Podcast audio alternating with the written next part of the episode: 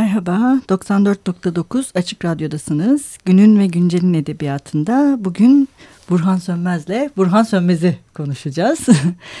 Ee, ben kısaca Burhan Sönmez'den bahsetmek istiyorum sizlere. Burhan Sönmez Haymana'da doğdu. İlk ve orta eğitimini Polatlı'da tamamladı. İstanbul Üniversitesi Hukuk Fakültesini bitirdikten sonra bir süre avukatlık yaptı. Çeşitli gazete ve dergilerde kültür ve siyaset üzerine yazılar yazdı. Uzun yıllar yurt dışında Britanya'da kaldı. İlk romanı Kuzey 2009, ikinci romanı Masumlar 2011 yılında yayınlandı. İstanbul İstanbul Burhan Sönmez'in üçüncü romanı. Masumlar 2011 Sedat Simavi Edebiyat Ödülü'ne layık görüldü ve aynı yıl İzmir Saint Joseph en iyi roman ödülünü aldı. İngilizce, İtalyanca, Sırpça ve bugün öğrendiğimize göre yakında Farsçaya çevriliyor. Ee, bir Dersim hikayesi, Bana Adını Söyle ve Gezi öykü derlemelerine birer öyküyle katılan Burhan Sönmez, Bursa Yazın ve Sanat Derneği tarafından verilen 2015 yılı Öykü Onur Ödülü'nde sahip oldu. Hoş geldiniz. Hoş bulduk. Ee, şimdi bugün Burhan Sönmez'le biraz öncelikle kendi edebiyatına dair genel olarak konuşup arkasından e, son kitabı geçtiğimiz aylarda çıkan İstanbul İstanbul kitabı üzerine yoğunlaşacağız. Ee, sizin edebiyatınızda en çok göze çarpan şey eserlerinizi ilk okuduğumuzda hemen bir masal yani destan ve efsaneden de bahsediliyor ama ben kendi adıma bir masalın e, çok etkili olduğunu düşündüm. E, ve e, yıllar önce de hep şey diye düşünmüştüm. Bilge Karasu'yu, Yusuf Atılgan'ı ve Hasan Ali Toptaş'ı da okuduğumda hani bu kadar modern insanın bireyini, kaygılarını, yalnızlığını hani bu kadar modernist bir şeyi anlatan bir yazar hani neden masal yazar? Bu mesela çok kafama takılan bir şeydi. Sonra sizin eserlerinizde de hani bunu gördüm. Hani neden bunu yapıyorsunuz? ee, bunu yaparken e, çoğunlukla farkında değiliz. Ee, en azından ben değilim. Ee, bir hikaye anlatmak e, ve orada bir dil kurmak isterim. Ee, daha sonra o dilin e, masala hatta bazen şiire e, heves ettiğini, oraya kaydığını fark ederim. Bunun neden olduğunu ben de kendi kendime sorarım bazen. Ee, bu soruya her dönem farklı cevaplar verdiğimi görürüm kendi açımdan.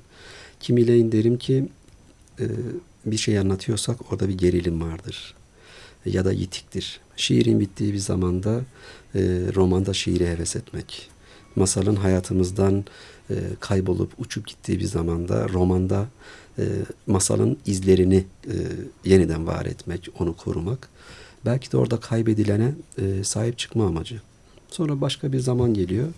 Hmm, yok hayır diyorum. Herhalde başka bir şey. Bu sefer biraz Bahtin'e heves ederek. Hmm. Bahtin hani diyor ya e, bütün edebi anlatılar birer türdür. Şiir, masal, epik. E, ama roman türler arası hepsini kapsayan ve hepsinin sınırında kuşatan. dolanan, kuşatan bir form. Böyle olunca belki de roman yazdığımızı, üstelik modern çağın modern romanı yazdığımı yazdığımızı bildiğimize e, göre orada diğer geçmiş zamana ait kalmış türleri de orada içerme, onu övütme, e, hatta yer yer tüketip posasını çıkarma. Hatta yok etme. Hatta yok etme. E, çünkü roman böyle bir şey. E, Bahti'ni izleyerek e, söylersek. Buna benzer düşünceler geçiyor aklımdan. Yani masal da aslında zamanı yok eden bir şey gibi geliyor bana. Hani bir varmış bir yokmuş. Bir varmış yokmuş. Bu kadar yani. Hani belirli bir zamanda bahsetmeden. Yine sizin eserlerinizde biraz önce siz de bahsettiniz şiir. Yani özellikle şiir bir form olarak hatta bizzat bazı bölümlerin hani şiir gibi düşünülerek Hatta uyaklar, kafiyeler bayağı bir düzen hani belirli bir şekilde formda aksın e, gibi bir çaba görülüyor. E, bu da çok zor bir şey aslında. Hani hem masal bir de belirli bir kahraman konuşurken onun bir yani aslında bir şiirin içine hikayeyi sokmak. Evet. Hani bu ikinci yenileri mesela ikinci yeniyi biraz bana hatırlatıyor. E, ama bunu yaparken de işte o şeyi yok etmek. Var olan zamanı yok edip daha böyle hani sonsuz bir şeyden bahsetmek evet. gibi mi bilemiyorum. Yani ee, modern roman biliyorsunuz e, zamanı somutlaştırır. e, o belirsiz zamanı getirir belli bir anda e, dondurur ve o donmuş zaman içinde bizi e, var eder. Bizim ruhumuzu bireyin e, psikolojisini açığa çıkarmaya çalışır. Ama o tek bir anda yoğunlaşan zamanı biz aynı zamanda sonsuzlaştırabilir miyiz? Belki türler açısından e, bir nevi böyle bir kapı açıyor. E, romanın o genel kalıplarını diğer türlere doğru genişletmek. Bu tabii ki mutlak bir zorunluluk değil. Sonuçta e, her kalemin kendi bir eğilimi vardır. Benim kalemim buraya doğru kaydığı için bunu e, en iyi şekilde geliştirmeye çalışıyorum. Bir başka yazar e, zaman, an, mekan meselesini farklı bir biçimde ifade edebilir. Ee, şimdi şiir söz konusu olduğunda sizin eserlerinize e, baktığımda en azından ben şeyi görüyorum. Bu böyle bir zanaat hani tek tek tuğla tuğla tuğla tuğla örülmüş bir şey gibi ve okur olarak da bu sanki sizin gözünüzün önünde örülüyormuş gibi ve bunu da şey gibi düşündüm hani hikayeler anlatmanız tek bir hikayenin içinde birden çok hikaye olması e, aslında bu şiir formunun temel olup her şeyin etrafında örülmesi ve hani okurun gözünün önünde de bir eserin tuğla tuğla örülmesi gibi bir şeyi çağrıştırdı bana açıkçası. Evet. E, o zanaat kısmı gerçekten doğru. E, çünkü roman yazmak e, çok yoğun mesai gerektiren bir şey. E, emek yoğun bir e, ürün aslında. Günde 5 saat çalışmak yetmiyor. Bazen 10, bazen 12, 15 saat oturup yazıyorsunuz ve çok verimli bir günün sonunda topu topu e, bir sayfalık bir e, metin çıkıyor ortaya Hı. ve siz o bir sayfaya çok mutlu bakıyorsunuz. Ah bugün çok iyi oldu diye 10-12 saatin sonunda. Çünkü o bir sayfayı hani bir marangozun böyle çok güzel bir masayı yontarak yapması gibi yontuyorsunuz sonra beğenmiyorsunuz kenara atıyorsunuz tekrar yazıyorsunuz kelimeler cümleler imgeler oradaki sahneler hayaller sürekli değişiyor değişiyor saatlerce ve sonunda güzel bir şey çıkınca o günün e, mutlu bir gün olduğunu hissediyorsunuz zaten işin bu zanaat e, kısmı olmasa, bizi mutlu eden bu yanı olmasa her gün 10 saat, 15 saat masanın başında oturup dış dünyadan kopup e, roman yazmak e, başarılmazdı. İnsanı mutlu eden bir şey olmazdı.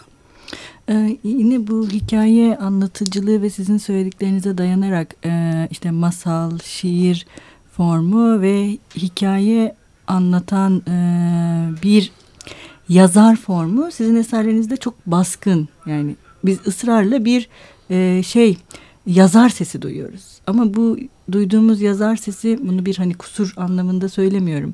E, yazar bize hem kendisine hem kainat hem de insanlığa dair bir şey anlatıyor ve bunu birçok formda yapıyor. E, bunu da şey diye düşündüm ben kendi adıma hani hayat ve ölüm sizin böyle bir derdiniz var hani hayat ve ölüm bir ara form rüyaya bir ara form diyorsunuz ya da rüyaya hapsolmak evet. hani bu hayat ve ölüm arasındaki ilişkiyi tabi felsefede eserinizde belki de bu yüzden çok yer tutuyor ee, yani bu form bununla ilgili bir şey evet, mi diye dediğiniz düşündüm. şey kesinlikle doğru orada e, hep e, işittiğimiz e, böyle sahnenin arkasından gelir gibi fark ettiğimiz bir ses vardır. Hı hı. Karakterlerimde ya da hı hı. hikayelerimin içinde bunun olmasını özellikle isterim. E, belli böyle gizli e, çekim merkezlerimiz vardı e, romanlarımızda. Benim açımdan bu e, tek bir kelimeyle eğer ifade edeceksek varlık meselesi, varoluş meselesi. Varoluşun e, modern bireyin ruhundaki anlamı ya da anlamsızlığı, açmazı veya e, olanakları. Bunun üzerinde hep yoğunlaşır zihnim. Bir hikaye anlatırken, e, karakterlerim orada oturup sohbet ederken e, veya bir yolda yürürken ben perde arkasında hep bunu zihnimde düşünürüm ve onu düşündüğümü okur aslında hisseder. Çünkü e, o hikayenin ya da o karakterin ruh halinin orada varması e, gereken bir yer vardır. E, en azından benim zihnimde ve roman da oraya doğru gider. E, tabii bunu se sezdirirken çok da ipin ucunu kaçırmamak lazım. O zaman da romanın sınırlarını aşıp bir tür e, söylev haline gelebilir. Hı. Bu da riskli bir alan. Şimdi e, biraz sonra e, Burhan Sönmez'in son kitabı İstanbul İstanbul'dan bahsedeceğiz. E, bu kitaba geçmeden önce e, kitapta e, e, önemli bir yere sahip olan e, Kalbimin Sahibi Sensin şarkısını dinleyeceğiz ve şarkının en iyi yorumcularından Ferdi Tayfur seslendirecek. Müzik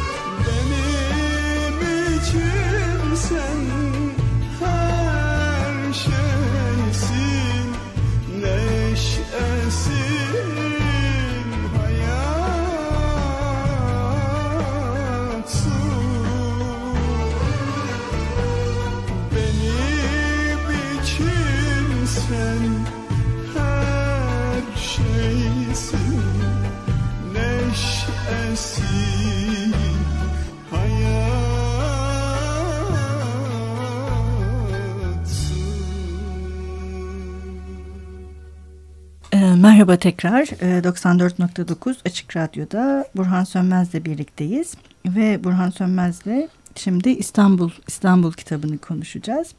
Ee, kitabı konuşmadan önce Burhan Bey bize bir e, bölüm okuyacak kısa bir bölüm. Keşke annem bunu bilseydi dedi öğrenci Demirtay. Herkesin öldüğü kazada bir kişinin sağ kalması anneme bir parça iyimserlik verirdi. Bol sigaralı gecelerde depreşen kederiyle daha kolay baş ederdi. Beni tek başına büyütmesi yeterince yüktü ona. Bir şirkette çaycılık yapıyordu. Okuyup onunkinden farklı bir hayata erişmemi istiyordu. Benden geç yatıyor, sabahları evden benimle birlikte çıkıyordu. Otobüs durağında haftada bir değişen reklam panosuna bakarken kimi ilanda hayalini kurduğu tatil yerini, kiminde bir gün sahip olacağımız güzel evi görüyordu. Gelecekteki hayatımızdan heyecanla söz ediyordu. Para biriktirebilmek için hafta sonları uzak mahallelerdeki evlere temizliğe gidiyordu. Herkesin mahallesi ayrıydı. Zenginler ve yoksullar, doğucular ve batıcılar, sert aksanlılar ve yumuşak aksanlılar farklı mahallelerde toplanmıştı. Eskiden komşusu aşken tok yatmaktan rahatsız olanlar çareyi bulmuş, başka mahallelere taşınmışlardı. İstanbul'un içinde küçük İstanbullar vardı. Açlarla toklar birbirinden uzaktı. Kentin bir tarafında gün biterken diğer tarafında eğlence başlıyordu. Bir yaka işe gitmek için uyanırken diğer yaka uykuya yeni yatıyordu. Herkes kendi İstanbul'unda kendisine benzeyenlerle bir aradaydı. Denize bakarken gördükleri manzara da ayrıydı. Annem yaşadığımız evi ve mahalleyi değiştirmenin, televizyon ve buzdolabımızı sık yenilemenin hayaliyle bir işten diğer işe koşarken benim geleceğimin onunkinden farklı olacağına inanıyordu. Benim buna inanmadığımı ise bilmiyordu. Doktor, o hikayeyi anlatmış mıydım sana? Kül kedisine sormuşlar. Neden prense aşık oldun diye. Masal bana başka kader vermedi demiş.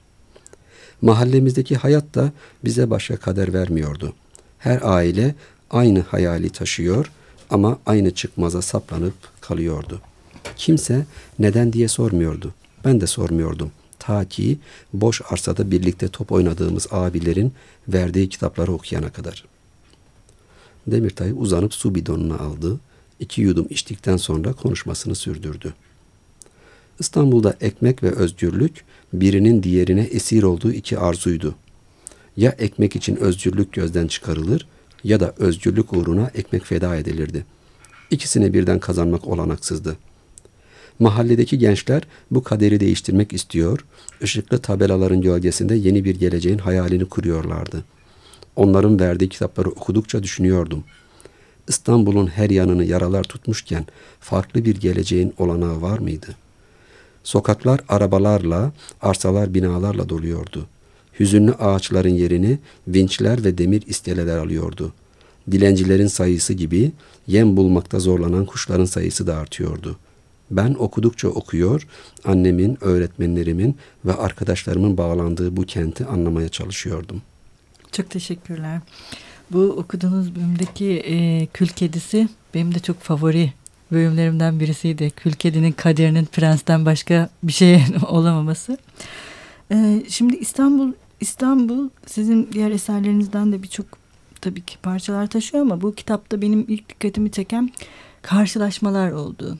Yani karşılaşan İstanbul'da yer altında e, aslında hiç seçmedikleri halde birbirleriyle karşılaşan ve sonra aslında birbirlerine e, birbirlerine açık etmeden hikayeler anlatarak tanımaya ve dost olmaya, başka bir dostluk kurmaya çalışan insanların e, hikayesi e, İstanbul.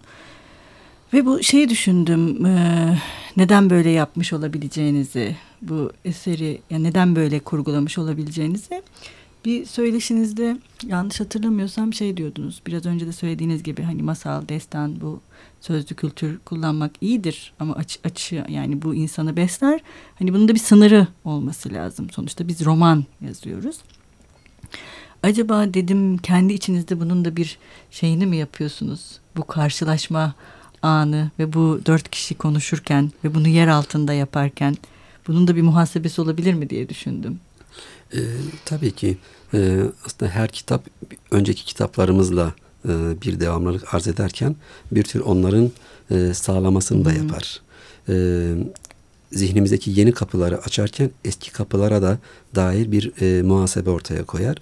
E, bu yanıyla İstanbul İstanbul benim önceki iki romanımdan e, önemli bir ölçüde e, farklı bir yere oturuyor. Evet.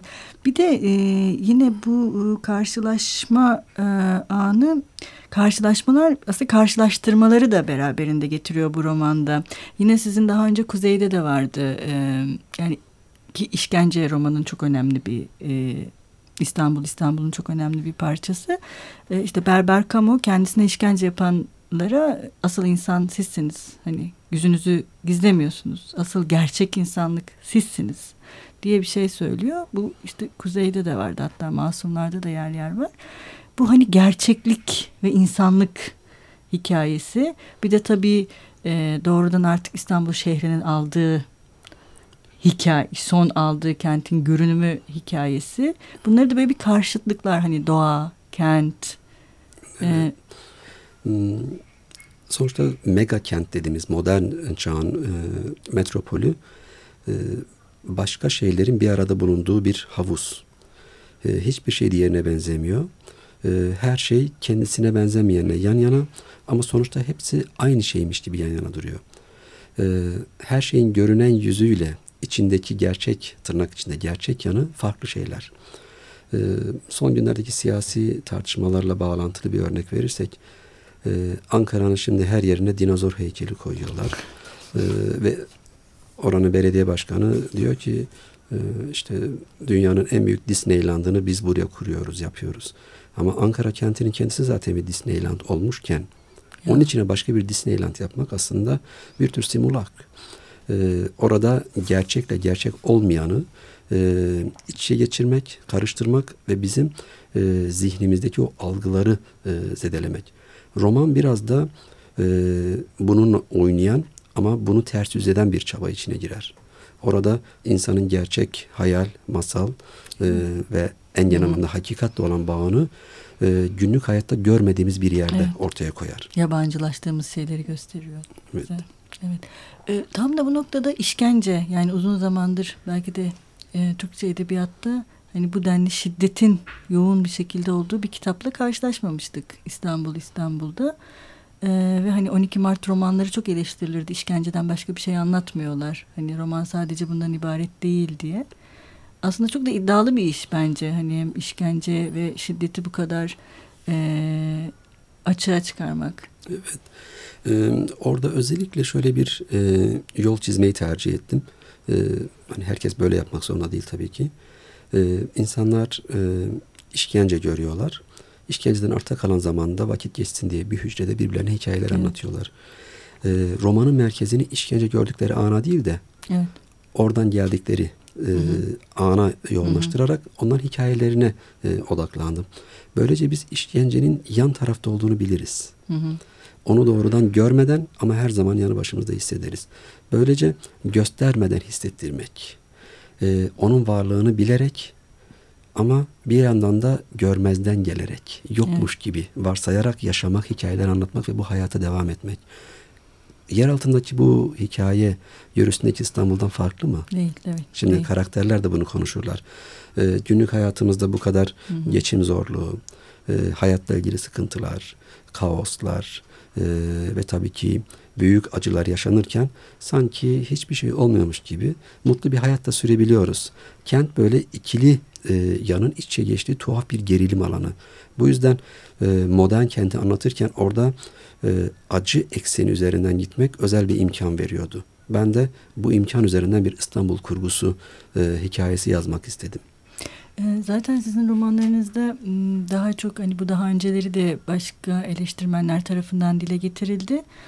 E, yani taşra bir sıkıntı hali değil. Yani ve taşra değil aslında bence sizdeki. Taşra ve doğa farklı. Yani daha çok hani siz onu bir taşra gibi anlatmıyorsunuz da hani bir doğa, bir tabiat, insanın asıl kendi olduğu hani kendisinden kaybetmeden önceki halini anlatıyormuşsunuz gibi geliyor. Ee, yani taşrayı bu derece hani daha evrensel bir boyuta taşımak o, onu nereden aklınıza geldi? Onu çok merak ettim. Aklıma geldi demeyeyim de. yani e, aklıma geldi. Sonradan fark ettim. öyle mi? Ee, ne güzel. E, yazdık, ya da öyle mi diyeyim o zaman. e, yazdıktan sonra benim de e, gördüğüm bir şey bu. E, insanın varoluş alan, alanları e, var. Özellikle bugün e, yaşadığımız ülkede ve toplumda e, sonuçta biz bir yanıyla modern bir yanıyla premodern e, değerleri içe yaşıyoruz. Bir yanıyla kentli bir yanıyla köylüyüz. E, Buna benzer çok fazla e, özelliği bir arada yaşarken sadece bir yan varmış gibi e, davranmak mümkün değil. Ha tabii bir dönem Türkiye'de çok fazla köy taşra romanı da yazıldı. E, ama onlar da o dönemin ihtiyacıydı o kadar. Bugün kalkıp tekrar o zamanki gibi bir şey yazmak artık bugünün bugünün geldiği yer açısından e, çok anlamlı olmazdı. Evet şimdi son e, iki dakikamıza giriyoruz. E, hem İstanbul İstanbul'da hem de diğer eserlerinizde aşk yani çok önemli. E, aşkla bitirelim diyerek son sözü size bırakıyorum. Evet. e, romanda şöyle şeyler yapıyorum. E, politikayı anlatır gibi görünüyorum ilk başlarda. Ama okur oraya girdiğinde aslında politikaya dair hiçbir şey görmez. Tümüyle konu evet. aşka kayar. Sonra orada 3-4 karakter anlatıyormuş gibi yaparım. Ee, ama okur devam ettiğinde bakar ki ben aslında o karakterleri değil, onları da kapsayan daha büyük bir karakteri İstanbul denen bir bedeni, e, bir varlığı anlatıyorum. E, bu da beni mutlu eden özel bir anlatma türü. Ee, 25 dakikada her ne kadar anlatılabilirse Burhan Sönmez'i ve İstanbul İstanbul'u kendisiyle konuştuk. Çok teşekkür ederiz. Ben teşekkür ediyorum. Sağ olun.